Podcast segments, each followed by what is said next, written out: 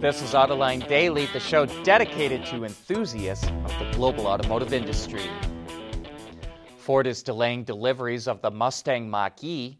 It started delivering the electric Mustang in limited numbers last year, but Electrek reports that some buyers have been notified that their upcoming deliveries, scheduled in the coming weeks, will be delayed for up to a month in some cases. A Ford spokesperson confirmed that deliveries of several hundred Mach E's will be delayed for additional, quote, quality checks. But Ford didn't reveal what the issue is. And speaking of EVs being delayed, VW of America CEO Scott Keogh told Automotive News that the launch of its retro inspired ID Buzz minivan will be delayed by a year in the U.S. The company planned to start producing it in the U.S. in 2022 but now that won't happen until 2023. Reuters reports that Grab, which you could call the Uber of Southeast Asia, wants to do an IPO on an American stock exchange this year. You know, we're seeing lots of non US companies getting listed on American exchanges, especially Chinese EV startups. And it's easy to see why. Where else are they going to go?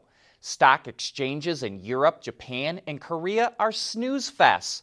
There is little trading activity on those exchanges. China's stock markets are much more vibrant, but so many listed companies are state owned, and the state tries to protect them from volatility, so it can be heavily regulated and not very transparent. In the US, even if you just look at all the automotive stocks, Trillions of dollars trade hands every day.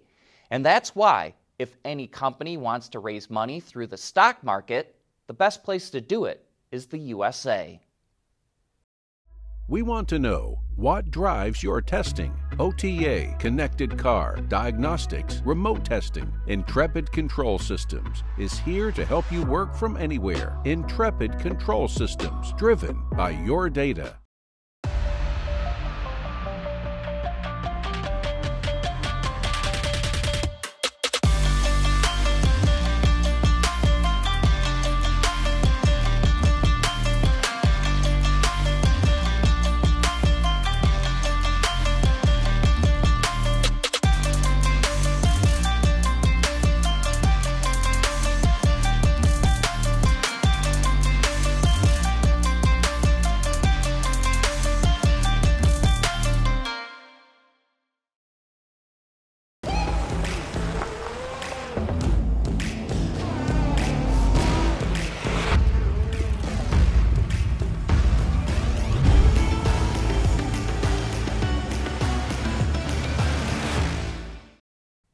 Reducing your risk of contracting COVID could be as simple as opening your car's windows.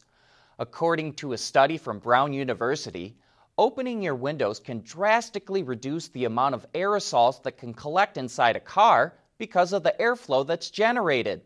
The study used fluid dynamic simulations on a vehicle roughly the size of a Toyota Prius and with occupants sitting diagonally from each other. It also notes opening the windows opposite of the people inside the car is best, and that just cracking them is not enough. They need to be opened at least halfway. You know, we're seeing a lot of activity with vertical takeoff and landing vehicles, or VTOLs.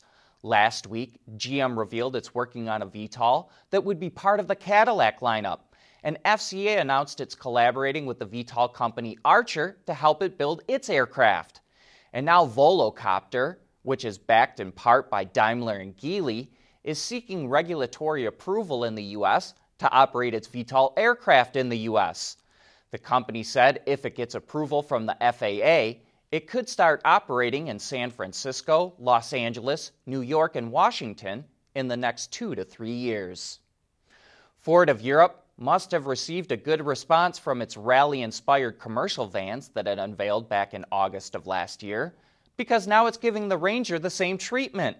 The Ranger MSRT features a hand built front fascia that includes a honeycomb shaped pattern in the grille and integrated fog lamps. It also gets 20 inch wheels, bigger wheel arches, unique side skirts, fake carbon fiber mirror caps, aerodynamic load bar, orange stitching on the interior, and an MSRT door frame scuff plate. Like the vans, all of the changes are cosmetic. Under the hood is a 2 liter diesel engine, mated to a 10 speed automatic and four wheel drive. Although it does note, customers can shell out for a dealer installed sound box that's able to generate artificial engine noises via a smartphone app. The Ranger MSRT will be available in Europe this summer. Gentex, the maker of digital rearview mirrors, is showing off its expanded capabilities. Integrated trailer cam allows users to get a number of different camera angles when towing. What makes Gentex's system unique is that it's Wi Fi based, so no extra cables, and it doesn't take up additional dash space or block out the navigation since it's incorporated into the rearview mirror. Gentex is also now equipping some of its mirrors with cameras and sensors. The cameras not only give the user a view of the road, but of the cabin as well, and all these views can be recorded for future use.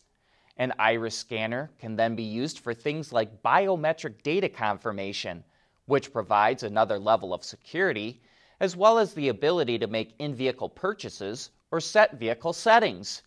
And with automated driving features making their way into more vehicles, driver monitoring is becoming a growing field, and Gentex is able to handle that too.